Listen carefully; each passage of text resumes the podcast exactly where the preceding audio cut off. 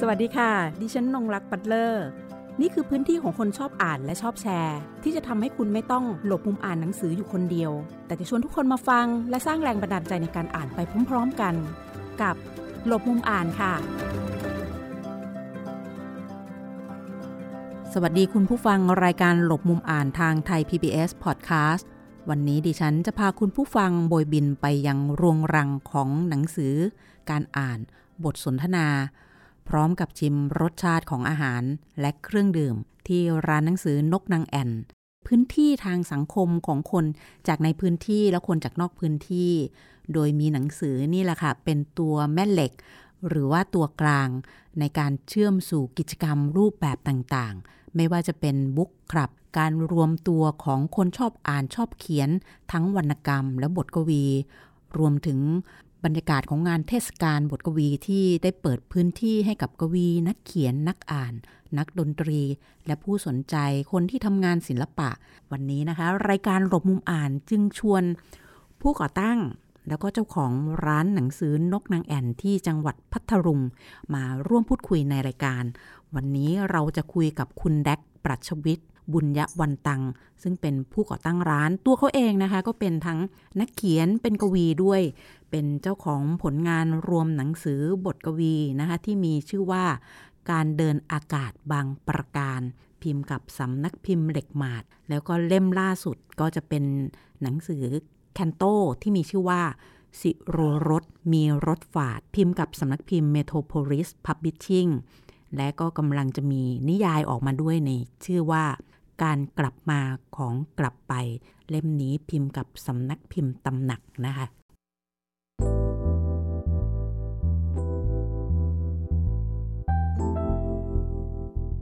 คือจริงๆเนี่ยการที่คุณแดกเองได้กลับบ้านเกิด เพื่อมาทำร้านหนังสือนะต้องมาคิดว่าในต่างจังหวัดนะ่ะทุกคนนะ่ะหลายๆ คนเลยจะมีความทรงจำร่วมบางอย่าง เกี่ยวกับร้านหนังสือในวัยเด็กของตัวเอง อยากจะให้ช่วยเล่ากันก่อนว่า เออพาพาเราย้อนกลับไปวัยเด็กของตัวเองนิดนึงว่า บรรยากาศในความทรงจำหนังสือที่ชอบซื้อจากร้านหนังสือก่อน ในจังหวัดพัทลุงในตอนนั้น ก่อนอื่นเลยคือผมเกิดที่อำเภอกงหราซึ่งมันอยู่ใกล้กับเทือกเขาบรรทัด และผมต้องนั่งรถเข้ามาเรียนในเมือง ระยะทางประมาณ 40 กิโลไปกลับก็เป็น 80 ครับผม และผมนั่งรถรถรับส่งก็เรียกรถผูกรถบัส ผมเป็นเด็กที่เป็นโรคภูมิแพ้ก็เลยต้องมีผ้าเช็ดหน้าติดตัวไว้ แล้วบางครั้ง ผมก็ทำผ้าเช็ดหน้าหาย แล้วเพื่อนๆก็จะให้ยืมผ้าเช็ดหน้าบ้าง แล้วทีนี้ เมื่อก่อนมีร้านหนังสืออยู่ชื่อว่าร้านหนังสือนายอิน เป็นร้านหนังสือที่ไม่แปลก แต่ว่าแปลกที่มาอยู่ในปั๊มน้ำมัน อยู่ตรงข้ามโรงเรียนประจำจังหวัดชื่อโรงเรียนพัทลุง และในปั๊มนั้นจะมีร้านขายกาแฟ แล้วก็ร้านนายอินที่สร้างเป็นคล้ายๆกระโจมเล็กๆ แต่ว่าเด็กๆ จะเดินข้ามถนนไปและไปรอพ่อแม่ที่นั่น แต่ตอนนั้นผมยังเด็กมาก ผมยังเรียนอนุบาลอยู่ ทุกครั้งที่เข้าเมือง พ่อผมจะมาเติมน้ำมันที่นี่ และจะบอกให้แม่ไปซื้อกาแฟ และให้ผมไปเลือกซื้อหนังสือครับ และผมก็เดินตามแม่ไปในร้านหนังสือ แล้วผมก็ได้หนังสือนิทานบ้าง และเสน่ห์ของร้านหนังสือสมัยก่อนคือว่า มีแค่หนังสืออย่างเดียว ต้องพูดตรงๆว่าปัจจุบันร้านหนังสือที่อยู่ในห้างก็ต้องปรับตัวต้องขาย สิ่งของต่างๆ ที่ไม่ใช่หนังสือ เพราะว่าโดยสภาพเศรษฐกิจก็เข้าใจครับแต่ว่าเมื่อก่อนคือมันจะมีหนังสือเยอะมาก และเท่าที่จำได้สมัยก่อนหนังสือ แผนที่หนังสือนำเที่ยวพ็อกเก็ตบุ๊กจะขายดี เพราะว่าตอนนั้นยังไม่มีอินเทอร์เน็ตครับ เพราะว่าผมเกิดปีพศ 2539 แล้วทีนี้ตอนผมขึ้นมัธยมต้น ผมได้เรียนโรงเรียนสตรีพัทลุงซึ่งเป็นโรงเรียนประจำจังหวัดอีกแห่ง ผมได้เรียนห้องพิเศษภาษาอังกฤษ และผมก็มีเพื่อน ที่ชอบอ่านการ์ตูน เราจะเดินจากโรงเรียนผ่านสี่แยกโคลิเซียม ซึ่งโคลิเซียมนี่คือห้างที่อยู่ใกล้โรงเรียน และเป็นห้างเดียวในตอนนั้นที่มีมีโรงภาพยนตร์ และมันจะมีร้านหนังสือชื่อว่าบุ๊กแลนด์มีทั้งบุ๊กแลนด์ที่ขายหนังสือทุกประเภทกับบุ๊กแลนด์3ที่ขายแค่การ์ตูนอย่างเดียว โดยสมัยก่อนนั้น ผมไม่ทันร้านเช่าหนังสือ เพราะว่าตอนเราเป็นเด็กเราคิดว่า เราอยากซื้อเพื่อการครอบครอง แต่ผมนั้นอ่านการ์ตูนไม่ค่อยได้ เพราะว่าก็เคยฝังใจกับการ์ตูน เพราะผมเคยยืมการ์ตูนเพื่อนมาอ่าน แล้วผมทำน้ำมือหกใส่ แต่ว่าพอโตขึ้นผมก็เข้าใจว่ามันไม่ใช่แค่การ์ตูนเล่มเดียว แต่มันคือเรื่องราวในนั้น ก็ได้ขอโทษเพื่อนคนนั้นไปแล้ว ผมจะยืมผมจะยืมอ่านหนังสือต่อจากเพื่อนครับ ก็คือเพื่อนอ่านจบผมก็ขออ่านต่อ แล้วเพื่อนก็บอกว่าทำไมถึงชอบอ่านเล่มเก่าๆแล้วบางเล่มผมอ่านได้ สมมุติการ์ตูนชุดมี 10 เล่ม ผมอ่านได้ 4 ผมก็เลิก เพราะว่ามันไม่สนุกเพื่อนก็บอกว่า จริง ๆ เราควรจะอ่านต่อให้จบนะผมบอกว่าถ้ามันไม่ใช่ก็อย่าไปอ่านอะไรเงี้ยแต่พอม .4 ผมย้ายไปเรียนที่พัทลุงพิทยาคม ซึ่งเป็นโรงเรียนใกล้บ้านนะครับ จะเรียกว่าเป็นโรงเรียนชนบทหรือประจำตำบลก็ว่าได้ แล้วทีนี้ก็ได้ไปนั่งอ่านหนังสือที่ห้องสมุด และผมได้เจอกับนิตยสารที่ชื่อว่าสารคดีนะครับ แต่ว่าในตอนแรกนั้นคำว่าสารคดีสำหรับผมนั่นผมนึกว่า มันเป็นชื่อหมวดหมู่ ไม่ใช่เป็นชื่อหนังสือ ทีนี้พอมาอ่านไปสักพักหนึ่งก็เลยรู้ว่าอ๋อมันชื่อนิตยสารสารคดี แล้วผมก็จะได้เห็นโลกอีกแบบหนึ่งเพราะว่า ตอนที่เพื่อนอ่าน National Geographic ผมก็จะอ่านสารคดี แล้วก็ก็มาคุยกันว่าเป็นยังไงบ้างเป็นห้องสมุดไม้แล้วก็ประตูเป็นไม้แล้วผมก็จะชอบไป เพราะว่าไม่ค่อยมีเด็กไปครับเด็กจะชอบไปเตะบอลไปเล่น ไปเล่นกีฬากันมากกว่า หรือไม่ก็ นั่งที่เขาเรียกว่าเออแคนทีนแคนทีนเป็นพื้นที่ส่วนกลางที่จะมีร้านขายน้ำร้านขายขนมครับ ผมได้เจอกับหนังสือซีไรต์เพราะว่าต้องทำบันทึกการอ่านกนกพงศ์ทรงสมพันธ์ หรือว่าเล่มของแดนอารันแสงทอง หรือว่าเล่มของวิพาทสีทอง ผมกำลังลังเลผมจะเลือกเล่มไหนดี ทั้งสามเล่มนี้คือ ตอนตอนนั้นผมเลือกเล่มคนคนแคระเพราะว่าผมชอบการออกแบบปก แล้วก็กระดาษดำแล้วผมก็อ่าน แล้วผมก็รู้สึกว่า ทำไมคนเราต้องจับใครสักคนมาขังเพื่อการทดลองอะไรแบบนี้ครับ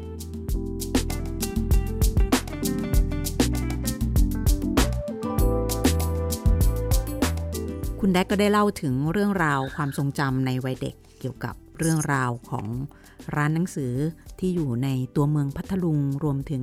ห้องสมุด ซึ่งเป็นอีกพื้นที่หนึ่งที่ได้มีส่วนในการบ่มเพาะในเรื่องของอาจจะเรียกได้ว่าบุ๊กคลับในตอนนั้นก็ว่าได้นะคะ สิ่งที่เขาได้ถ่ายทอดและเรื่องเล่าที่เล่าให้เราฟังนั้นยังได้นำเสนอให้เห็นในเชิงของพื้นที่นะคะว่าประวัติศาสตร์ของห้องสมุด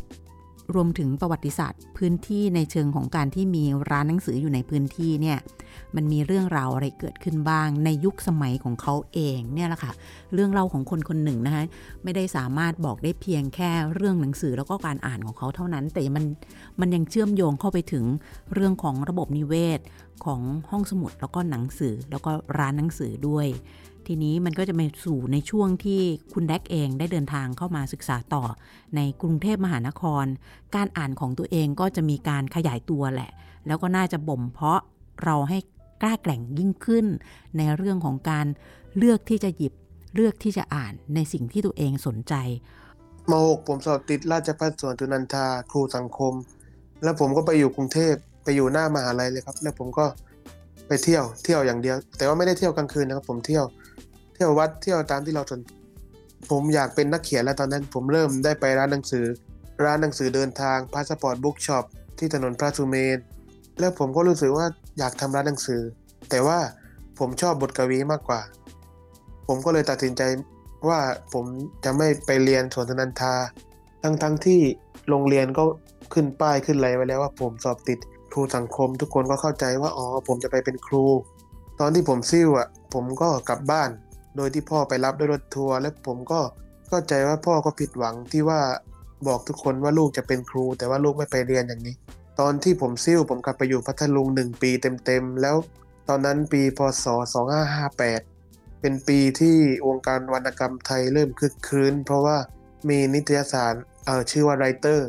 ที่อุทิศเหมามูลเป็นคนทำกับพี่บิลาสันกาลาคีรี ผมได้ไปบ้านเพื่อนเก่า ชื่อไกรวิทย์รัตนพันธ์ ผมขอแทนว่าชื่อเอนะครับ เอก็โตมากับงานของกนกพงศ์สงสมพันธุ์ งานของชาติกอบจิตติ แม็กซิมกอร์กี้ หรือว่าจอห์นสไตน์เบ็ค ผมบอกว่าจำผมได้ไหมเราเคยเป็นเพื่อนกันตอนประถม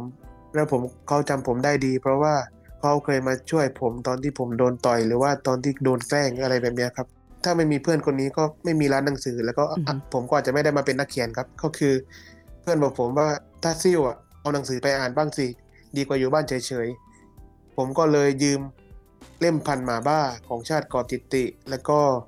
อีกเล่มหนึ่งคือเพื่อนยากของจอห์นสไตเบกและเพื่อนบอกผมว่า ถ้าอ่านไม่จบไม่ต้องเอามาคืนนะถ้าอ่านจบแล้วก็เอามาคืน แล้วก็มารับเล่มใหม่ได้ ผมก็กลับไปอ่านในสวนยางพาราของพ่อ แล้วผมพออ่านจบผมก็รู้สึกว่าโอ้โลกใบนี้มีหนังสือที่ไม่มีรูปภาพด้วยนะ มันทำให้จินตนาการเราต่างไปอีกแบบหนึง่ง แล้วผมก็บอกทุกคนว่าผมอยากเป็นนักเขียน แล้วผมก็ไปยืมหนังสือที่บ้านเพื่อนตลอด อ่านเสร็จเอาไปคืนทีละสิบเล่มสิบเล่ม จนวันหนึ่งผมก็เข้าไปเรียนรามคำแหงเพราะบอกกับแม่ว่า ถ้าเป็นนักเขียนอย่างเดียวอยู่ไม่ได้หรอก เราต้องเรียนหนังสือให้จบด้วย ก็ขึ้นไปสมัครครับผมเรียนสังคมวิทยา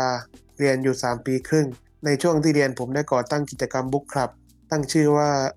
เออวรรณศิลป์รามคำแหง แล้วก็ชวนเพื่อนๆมาคุยเรื่องหนังสือกัน แล้วผมก็คิดถูกที่ว่าได้ไปกรุงเทพ เพราะว่าถ้าผมอยู่บ้านผมก็อ่านอยู่เพียงลำพัง ไม่ได้ปฏิสัมพันธ์กับผู้คนเลยครับ ผมการอ่านของผมก็กว้างขึ้น ผมก็เริ่มอ่านวรรณกรรมแปลอ่านงานของแม็กซิมกอร์กี้หรือว่าอ่านงานของฟันครับก้า ซึ่งผมมีความสุขมากตอนอยู่กรุงเทพ เพราะว่าผมได้เรียนสาขาที่ผมพอเรียนได้ และเลิกเรียนผมก็ไปอยู่ห้องสมุดชีวิต ที่กรุงเทพทำให้ผมรู้สึกว่าหนังสือไม่เคยทอดทิ้งใครครับผม ผมก็เลยรู้สึกว่าผมจะเป็นนักเขียนก่อน แต่เรื่องทำร้านหนังสือนี่ผมไม่เคยคิดเลยครับ พอเราต้องมีร้านของตัวเอง มีการออกแบบแนวคิดร้านแล้วก็บอกตัวตนของตัวเองผ่านร้านหนังสืออย่างไร เช่น ในเรื่องของรสนิยมในการคัดหนังสือเข้ามา หรือว่าการออกแบบกิจกรรม รวมถึงกลุ่มเป้าหมาย เราได้วางแผนไว้ขนาดนี้ไหม หรือว่าเราคิดว่าเราอยากจะมีร้านหนังสือ เราเปิดร้านหนังสือ เราก็เปิดในแบบที่เป็นตัวเรา ใช่ครับจำเพื่อนที่ผมเล่าว่าชื่อไกรวิทย์รัตนพันธ์ใช่ไหมครับ ผมบอกเขาว่าผมเรียนจบเลยนะ และผมจะเป็นนักเขียนเต็มตัว แต่เพื่อนก็บอกว่า ถ้าเป็นนักเขียนเต็มตัวนะอยู่ไม่รอดหรอกประเทศนี้ตอนแรกผมไม่เข้าใจนะผมโกรธเขาด้วยทำและทีนี้ผมก็เริ่มเขียนงานไปเรื่อยๆแต่ผมก็รู้สึกว่า ผมก็จะทำอยากผมอยากทำงานเกี่ยวกับกาแฟมากกว่าตอนแรก ถ้าพูดถึงการทำร้านหนังสือน้องนักแอนมันเริ่มจากว่า ผมได้ไปอยู่เชียงใหม่ แล้วก็ได้ไปขายกาแฟตามที่มีม็อบ หรือว่ามีเหตุการณ์ประท้วง และผมก็ได้เห็นว่าพื้นที่มันจำเป็นมากๆ เราไม่จำเป็นต้องต้องฝันให้ใหญ่ไปก่อน ถ้าเรามีพื้นที่แล้วทุกสิ่งจะตามมาเอง ผมเชื่อว่าพื้นที่มันสำคัญกว่าคอนเน็ชันพอผมกลับมาอยู่บ้าน ผมก็ตระเวนหาเลยว่า ที่ไหนในเมืองบ้างที่มีบ้านว่างให้เช่า ผมอยากได้แค่ห้องแถวเล็ก ๆ ห้องเดียว ชั้นเดียวก็พอแล้วผมก็เจอที่มันอยู่หลังโรงเรียนครับผมมันอยู่หลังวิทยาลัยเทคนิค แล้ววิทยาลัยเทคนิคจะอยู่ตรงข้ามกับโรงเรียนสตรีพัทลุง ซึ่งละแวกนั้นนักเรียนจะเดินมาบ่อย ผมก็เลยตกลงเช่าและก็เริ่มทำร้านหนังสือครับ ส่วนการเลือกหนังสือเข้าร้าน 70%จะเป็นหนังสือที่ผมสะสมไว้เป็นหนังสือที่ผมเคยซื้อตั้งแต่ ตั้งแต่ปี 58 หนังสือเต็มบ้านเลยแล้ว พ่อก็ทำห้องสมุดใต้ถุนให้ พ่อก็คิดว่าเราจะเป็นนักเขียนตลอดไป แต่เราก็บอกพ่อว่า ผมอยากทำร้านหนังสืออิสระ ก็เลยได้ทำร้านหนังสือนกนางแอ่นครับผม แล้วก็หนังสือที่ผมเลือกเข้าร้าน ผมจะไม่ใช้บริการของสายส่ง เพราะว่าสายส่งจะส่งหนังสือเล่มที่เราไม่ต้องการมาให้ แล้วมันก็จะมีปัญหากัน ไม่ใช่ว่าสายส่งไม่ดีนะครับ สายสายส่งทำให้หนังสือมีความหลากหลาย แต่ว่า ผมจะใช้โมเดลของการที่ติดต่อสำนักพิมพ์บอกว่าผมเปิดร้านหนังสือใหม่นะครับ อยากรับมาฝากขายแล้วก็หักเปอร์เซ็นต์กัน แล้วก็รายงานยอดให้เขาทุกเดือน แต่ด้วยความที่ผมเป็นนักเขียนอิสระ ผมจะรู้จักกับกลุ่มที่เขาทำหนังสือทำมือ หนังสือที่พิมพ์ด้วยตัวเอง ผมก็เลยรู้สึกว่า ผมจะติดต่อเขาแล้วบอกว่า มาวางขายร้านเราไปเขาบอกว่าหลายร้านที่ส่งไปบางทีก็ วางไม่เห็นปกบ้าง วางไกลๆบ้างผมบอกว่า ผมจัดโต๊ะไว้กลางร้านเลย แล้วพอทำให้เขาเห็นเขาก็จะพิมพ์มาเรื่อยๆส่งมาเรื่อยๆครับ แล้วมันก็เป็นอย่างที่ผมคาดไว้ว่า ผมไม่ได้มีปัญหาเรื่องจมทุนหรืออะไรเลย เพราะว่าตอนนี้รายได้ของร้านที่เป็นหลักคือหนังสือครับผมขายได้มากกว่ากาแฟแล้วก็ทุกอย่างในร้านเลยครับคือหนังสือนะร้านหนังสือนกนางแอ่นนะ ถ้าใครเข้าไปอ่าน Facebook Page ของร้าน เราก็จะรู้สึกว่าอันนี้ดิฉัน พบเจอในรูปแบบออนไลน์นะ ทีนี้คนที่ไม่ว่าจะในรูปแบบออนไลน์ หรือรูปแบบที่เดินตรงไปหน้าร้านเลย จะพบตัวตนของร้านนะที่ถูกบอกเล่าผ่าน กาแฟ drip และเครื่องดื่มอื่น ๆ บทเพลงจากแผ่นเสียง กลิ่นรสของแกงกะหรี่ไก่ข้าวหน้าเนื้อซอสบาร์บีคิวมะแขว่นแกงกะหรี่เนื้อย่าง ขนมปังแกงกะหรี่ผัก craft cola คือเข้าไปในพื้นที่นี้นะ ได้อิ่มกับการอ่าน ได้อิ่มกับการเลือกหนังสือที่หลายๆ เล่มดิฉันเชื่อมั่นว่ามันไม่ได้มีวางตามร้านหนังสือหลักๆ ทั่วไป โดยเฉพาะหนังสือกลุ่มที่เป็นหนังสือทำมือ แล้วก็หนังสือของนักเขียนอิสระอีกจำนวนมาก และที่นี่ยังมีบริการรับซื้อบทกวีด้วยนะ นอกจากนี้แล้วนะคะ การแนะนำหนังสือของที่ร้านเองก็มีการคัดสรรสลับหมุนเวียนทั้งนักเขียนหน้าใหม่ นักเขียนอิสระสลับไปกับหนังสือที่เป็นหมวดงานเขียนประเภทคลาสสิก แล้วก็หมวดวรรณกรรมต่างๆ ในร้านเมื่อเข้าไปมันก็จะอบอวลไปด้วยหนังสือ กลิ่นของอาหารกาแฟเครื่องดื่ม บทสนทนา แล้วก็กิจกรรมที่เรากำลังจะพูดถึงนั่นก็คือ กิจกรรมที่เป็นการเปิดโอกาสให้กับคนรุ่นใหม่ ๆ แล้วก็ทำให้ร้านแห่งนี้เป็นพื้นที่ทางสังคม ในกิจกรรมที่มีชื่อว่าพัทลุงโพเอ็ดครั้งที่หนึ่งนั่นก็คือเทศกาลบทกวีพัทลุงนะกิจกรรมนี้เป็นอย่างไรบ้างคะผมได้มีโอกาสเป็นกวีรับเชิญไปอ่านเทศกาลที่น่านโพเอเซียครับ ซึ่งจัดโดยพี่หนึ่งวรพจน์พันพงศ์และก็ห้องสมุดบ้านบ้านน่านๆและผมประทับใจมาก คือผมประทับใจเล่าท่านๆว่า เขาเขาบอกว่าตอนที่ขึ้นไปอ่านไม่ต้องเกินอะไรนะ อ่านบทกวีอย่างเดียวเลยทุกคนมาเพื่อฟังบทกวี เราไม่ต้องพูดเยินเยอะว่าผมเป็นใครอะไร เพราะว่าพิธีกรแนะนำให้แล้ว แล้วทุกคนขึ้นไปถึงก็อ่านบทกวีกันเลย แล้วก็อ่านเสร็จก็ขอบคุณครับ แล้วก็ลงจากเวทีเลยผมก็แบบนี่แหละเรื่องงานอ่านบทกวีมันไม่ต้องปรำปราไม่ต้องอารมณ์ประบทหรือเปล่า ผมก็เลยคิดจะจัดเพราะว่าผมมีเพื่อนเป็นกวีเยอะมาก และพัทลุงยัง อาจจะเคยมีกลุ่มก้อนที่จัดงานกวีอยู่ แต่มันก็จะเป็นงานเฉพาะกลุ่ม ผมก็เข้าใจได้ เพราะว่าช่องว่างระหว่างวัยหรือผู้คนมันก็ทำให้เราเลือกจะไปหรือไม่ไปในกิจกรรมนั้นๆ แล้วก็ ที่ผมจัดเพราะว่าน้องๆมัธยม หรือว่าแฟนผมที่เป็นครูเขาครูภาษาไทยก็เขียนบทกวี ก็เลยเชิญเชิญเขามาแล้วก็มีเพื่อนจากเชียงใหม่บ้างมีกวีจะเรียกว่าทั่วประเทศก็ได้ครับ ยี่สิบกว่าคน ทีนี้เราอยากให้พัทลุงได้เห็นว่าบทกวีไม่ใช่แค่การไปยืนอ่านทื่อๆ มันมี performance มันมีบทกวีที่พลิ้วไหวมันมีบทกวีแรปมันมีบทกวีตะโกน มันมีบทกวีที่เขียนถึงกระดาษทิชชู่ อะไรแบบนี้ครับไม่จำเป็นว่าบทกวีจะต้องอยู่ในแบบเรียนเสมอไป และผลตอบรับของงานก็ดีเกินคาดครับแม้ว่านั้นจะฝนจะตกลงมา แล้วก็ ร้านเล็กๆ ของผมก็มีผู้เข้าร่วมประมาณ 20-30 คนครับ และก็ได้มีดนตรีนักนักดนตรีที่ชอบอ่านหนังสือมา ผมก็ได้เชิญเข้ามา แล้วก็ให้เขาได้เล่นบทเพลงที่ดันแรงบันดาลใจจากหนังสือครับผมสิ่งหนึ่งที่มันน่าสนใจในร้านของคุณนั่นก็คือในเรื่องของบทบาทของร้านกับกลุ่มนักเขียนทำมืออย่างเงี้ยค่ะ คุณไปสอบแสวงหามาได้อย่างไรบ้างใน คือเห็นค่อนข้างจะหลายเล่มนะ ที่มีการจัดหมวดหมู่เอาไว้ แล้วก็วางวางไว้บนโต๊ะอะคือ อย่างที่คุณแดกได้บอกว่าเข้าไปที่ร้านน่ะ ไม่ต้องไปตามหาว่าหนังสือไม่ได้โชว์ปกเขาจะวางรายให้เห็นบนโต๊ะเลย ให้ได้เลือกกัน ตรงนี้ในในกลุ่มของนักเขียนที่เป็น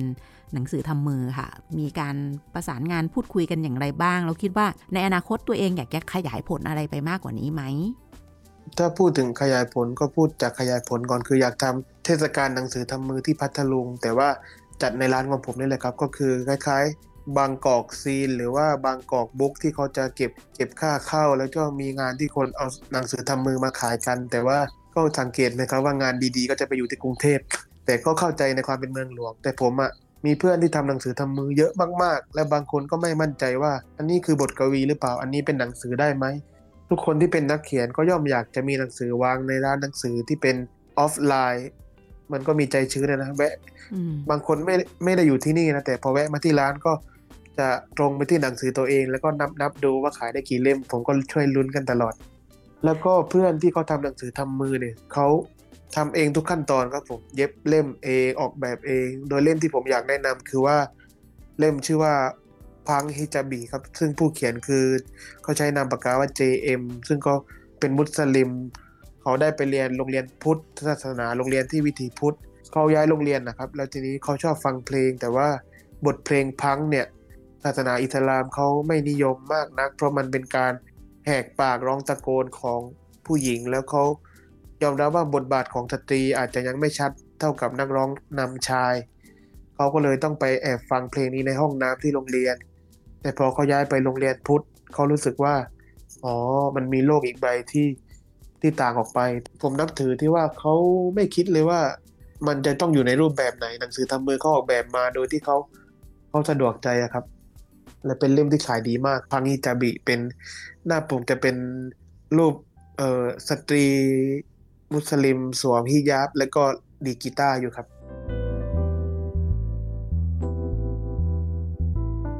ทีนี้คงต้องมาพูดถึงเรื่องของการทำงานเขียนของคุณแดกบ้างแล้ว หลังจากพาเราชมร้านหนังสือนกนางแอ่นนะแล้วก็พูดถึงหนังสือหลาย ๆ เล่มภายในร้าน หนังสือของคุณที่มีทำออกมาก็เป็นรวมบทกวีการเดินอากาศบางประการนะคะ อันนี้เล่มที่หนึ่งแล้วก็จะมีแคนโตซีโรรถมีรถฟาดนะคะ และการกลับมาของกลับไปเล่มนี้จะเป็นนิยาย ทั้ง3เล่มนี้มีการทำงานอย่างไรแน่นอนแตกต่างกัน เพราะว่ารูปแบบการเขียนที่แตกต่างกันด้วย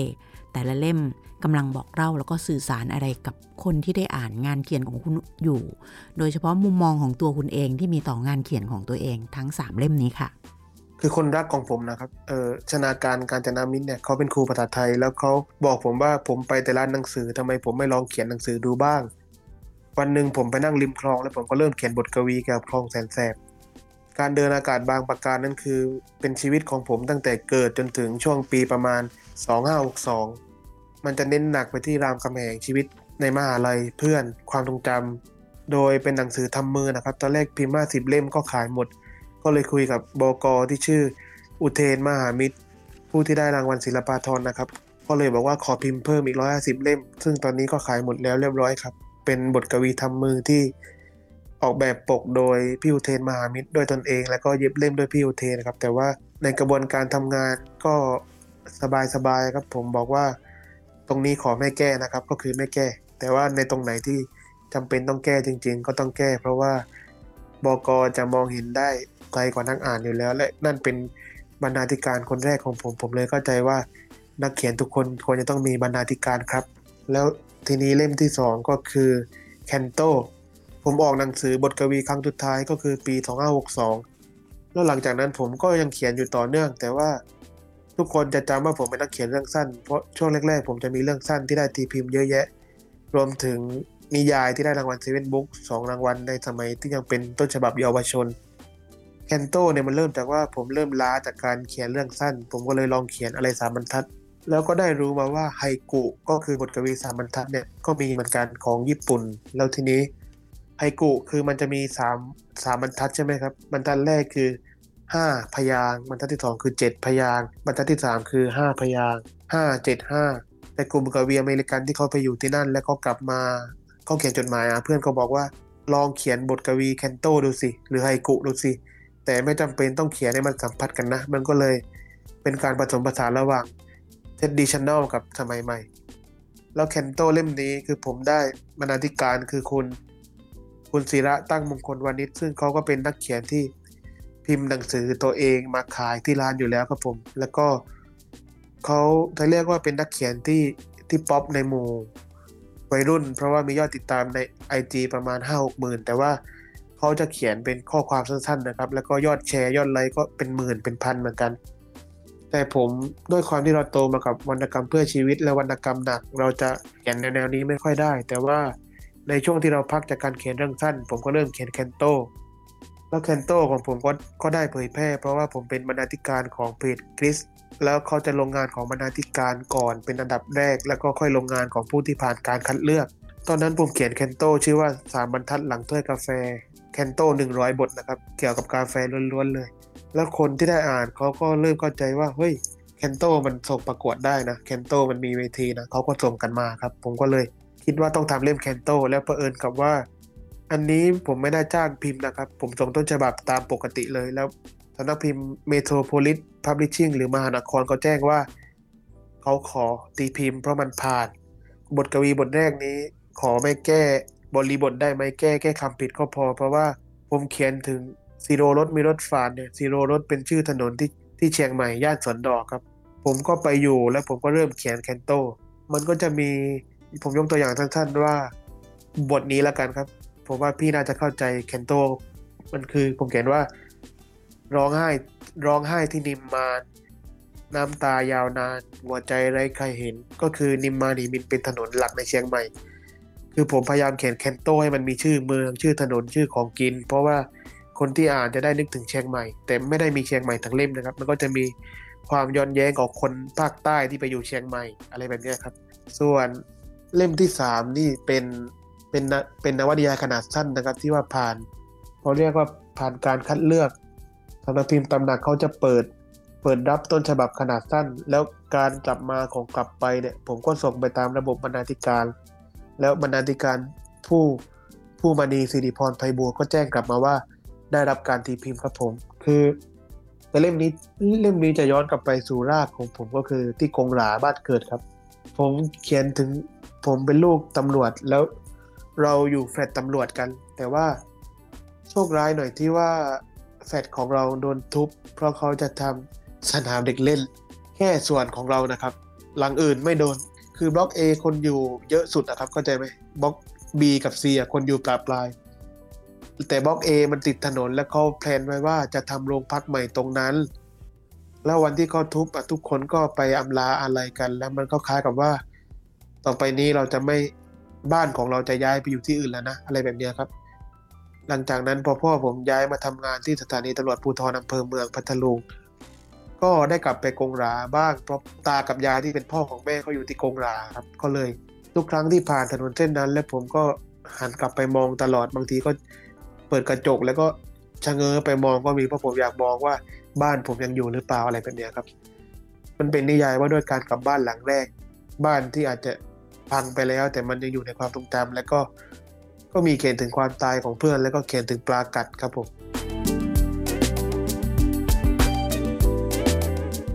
เรื่องงานเขียนเราก็คุยกันไปแล้ว ทีนี้เราจะมาจบกันที่ว่าร้านหนังสือนกนางแอ่นของคุณ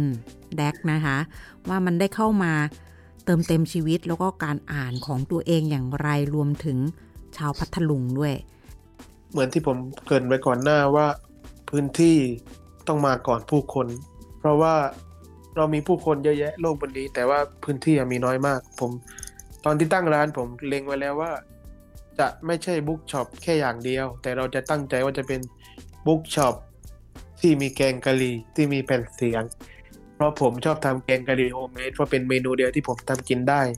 มีทั้งเนื้อและไก่แล้วก็เครื่องเล่นแผ่นเสียง ผมก็ชอบฟังเพราะผมชอบฟังเพลงแจ๊ส และที่ร้านผมจะต้องนั่งเขียนหนังสือได้ด้วย นั่งเวิร์กช็อปได้ด้วย ส่วนอุปกรณ์ที่เห็นในร้านพวกโต๊ะพวกอะไรนี่คืออยู่ที่บ้านผมหมดเลยครับ เพราะว่าพ่อผมงานในรีเลย์ของพ่อผมคือเป็นช่างไม้ พ่อจะชอบเอาจักรมาทำโต๊ะนู่นนี่นั่นอะไรแบบนี้ครับ มัน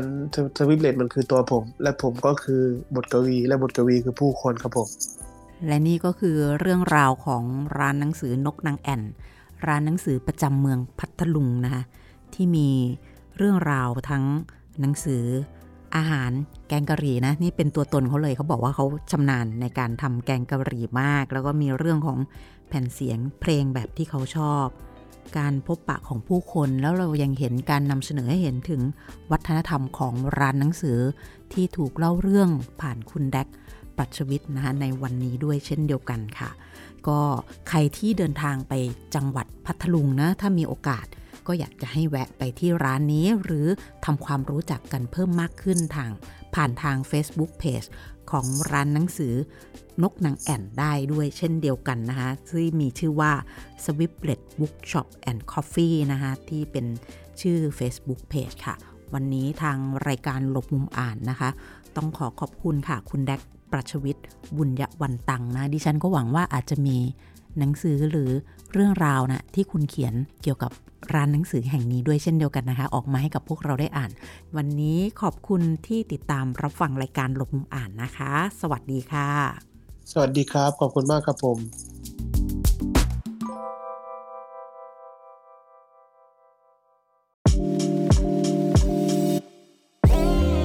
ติดตามข่าวสารและความเคลื่อนไหวของไทย PBS Podcast ได้ทาง Facebook, YouTube, Instagram และ Twitter เพียงเซิร์ชคำว่าไทย PBS Podcast